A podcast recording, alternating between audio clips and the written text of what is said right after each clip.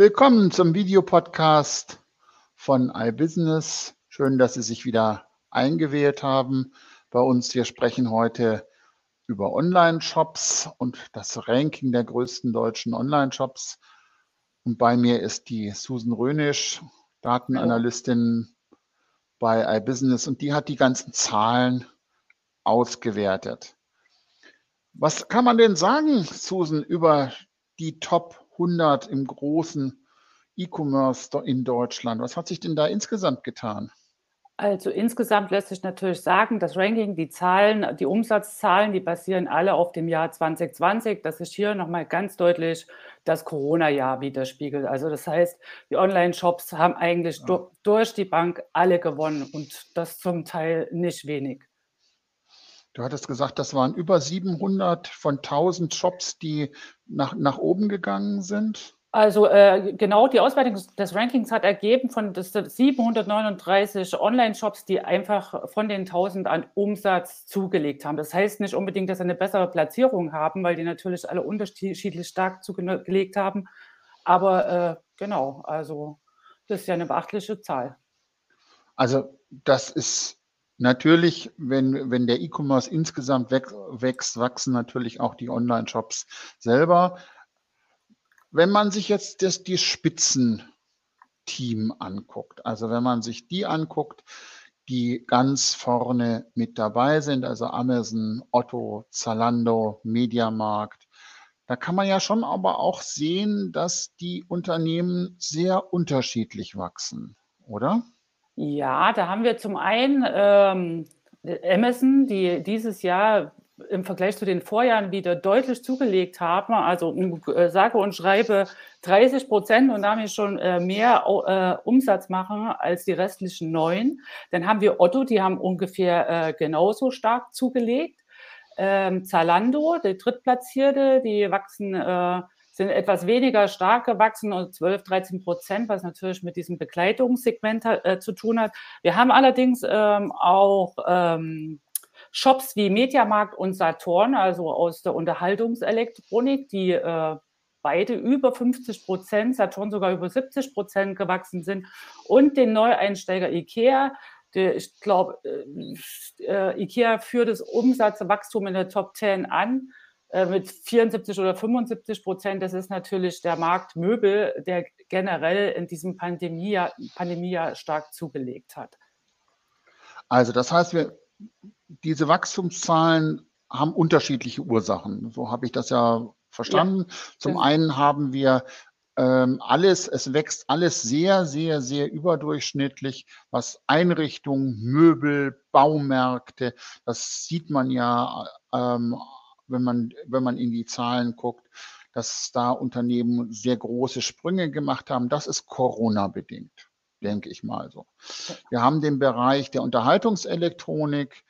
Der ist zum einen, ist der, denke ich, Corona-bedingt, glaube ich, und zum anderen ist er natürlich darüber, dass das gerade Cross-Channel-Händler sind, die in der Pandemie irgendwo seinen, den Umsatz natürlich haben herholen müssen, die gleichzeitig vergleichsweise digital aufgestellt sind und die natürlich dann eine sehr viel von dem Umsatz aufholen können, den sie in den in ihren Lager, äh, Läden verloren haben. So, das ist so dieser, dieser zweite Bereich. Und zum Dritten, was ich glaube, was, was, was man auch sieht in dieser, dieser Untersuchung, ist, dass die Handelsmarken wachsen. Also eine Otto, eine Rewe, aber natürlich auch eine Saturn. Also Marken, die man als Händler kennt, als ähm, Verbraucherin oder Verbraucher, die wachsen auch überdurchschnittlich stark.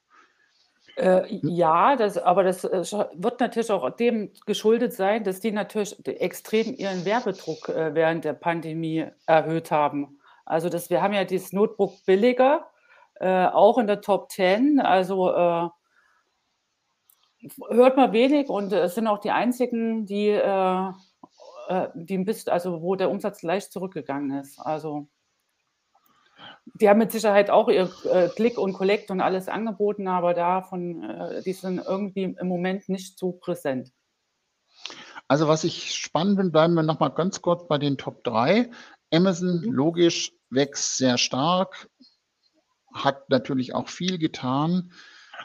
Ähm, Otto ist sehr stark gewachsen und Zalando nicht so sehr. Das ist ja so die Aussage.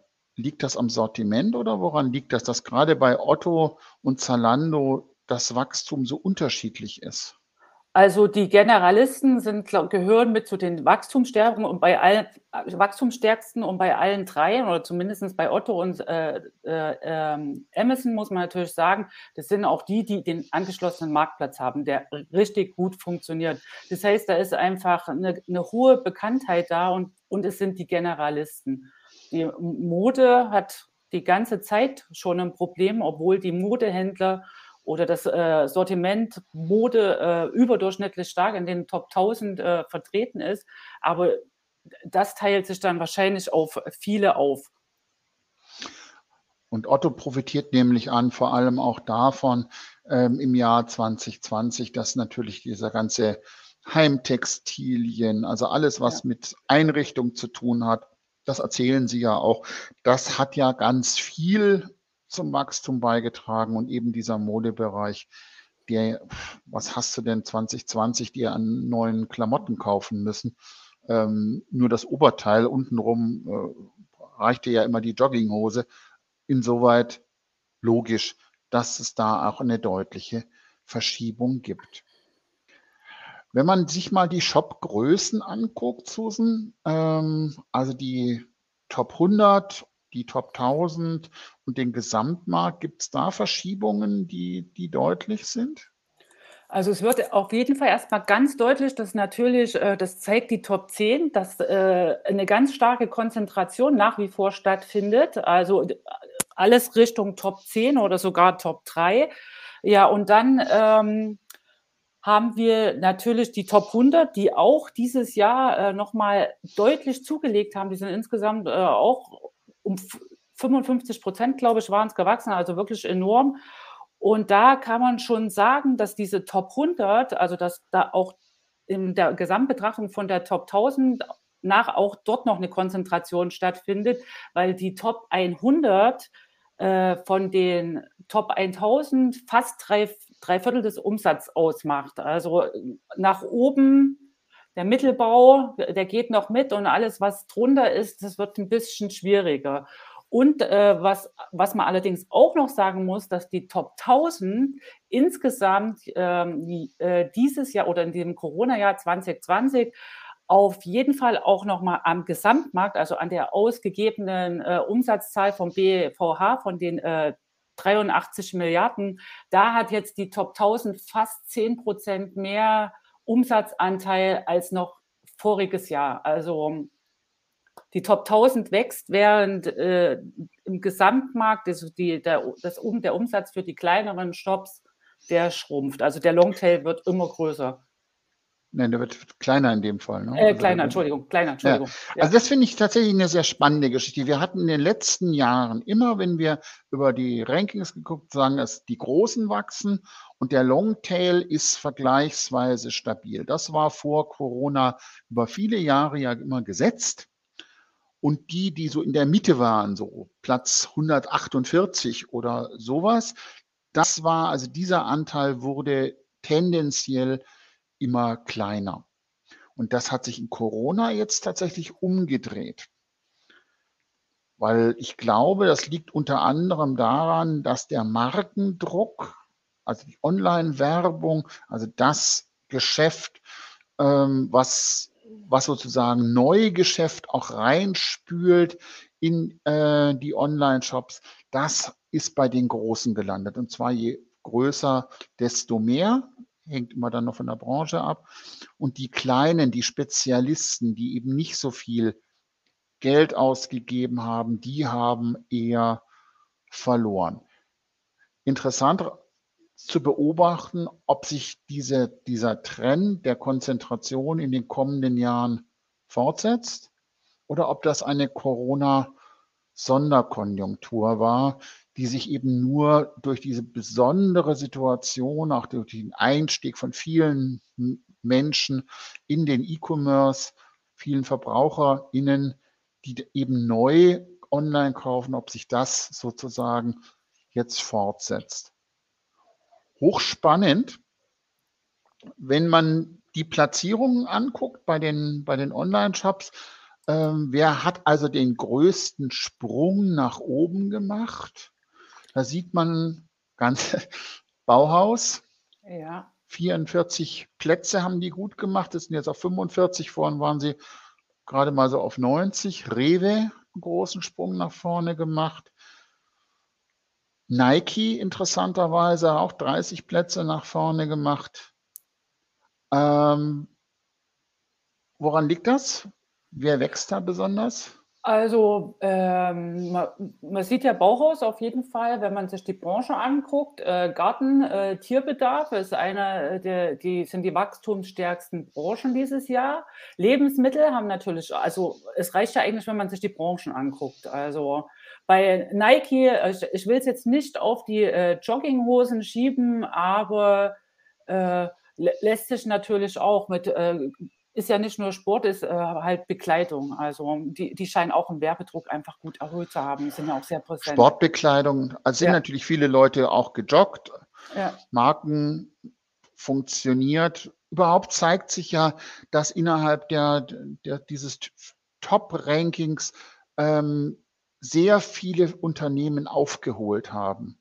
Das heißt, starke, große Marken, sei das eine Lidl, sei das eine Rewe, sei das eine DM, die bisher immer eher kleiner waren, online kleiner waren als äh, in der Fläche, die haben natürlich viel Energie in online gesteckt und das hat man, merkt man natürlich eben durch diese Platzierungsverbesserung schon auch. Was ich ganz spannend finde, es gibt unter den schnellst wachsenden Online-Shops, steht in der Liste unten, zwei, ein Gold-Silber-Shop.de und Edelmetallhandel. Äh, beide schaffen es so ungefähr 30 Plätze nach oben. Offensichtlich zeigt sich an, den, an diesen Silber- und Goldshops, Menschen sind unsicher, investieren lieber ihr Geld dann in Edelmetall und deswegen wachsen die tatsächlich auch sehr, ähm, sehr spannende Entwicklung. Selbst eine Westwing, das ist dann eher der Bereich Möbel und Haushaltswaren, schafft es. Und wer eben bei mir jetzt in der Liste noch auftaucht, Mode ist ja immer schwierig, gerade auch in, in Corona-Zeiten. Wittweiden und Zara haben beide auch 20 Plätze gut gemacht. Woran liegt das? Also ich kann mir das nur so erklären, äh, die, die Auswertung von den Top 100 Jobs hat ja gezeigt, dass äh, Bekleit, also dass im Segment Bekleidung überdurchschnittlich viele Shops das anbieten. Und das, äh, wir hatten das ja vorhin schon mal bei Zalando, das wird sich einfach auf die verschiedenen Bekleidungen, das Wachstum auf die verschiedenen ähm, Shops verteilen. Und ich meine, Zalando, Wittweiden und Zara sind schon auch unterschiedliche Zielgruppen einfach.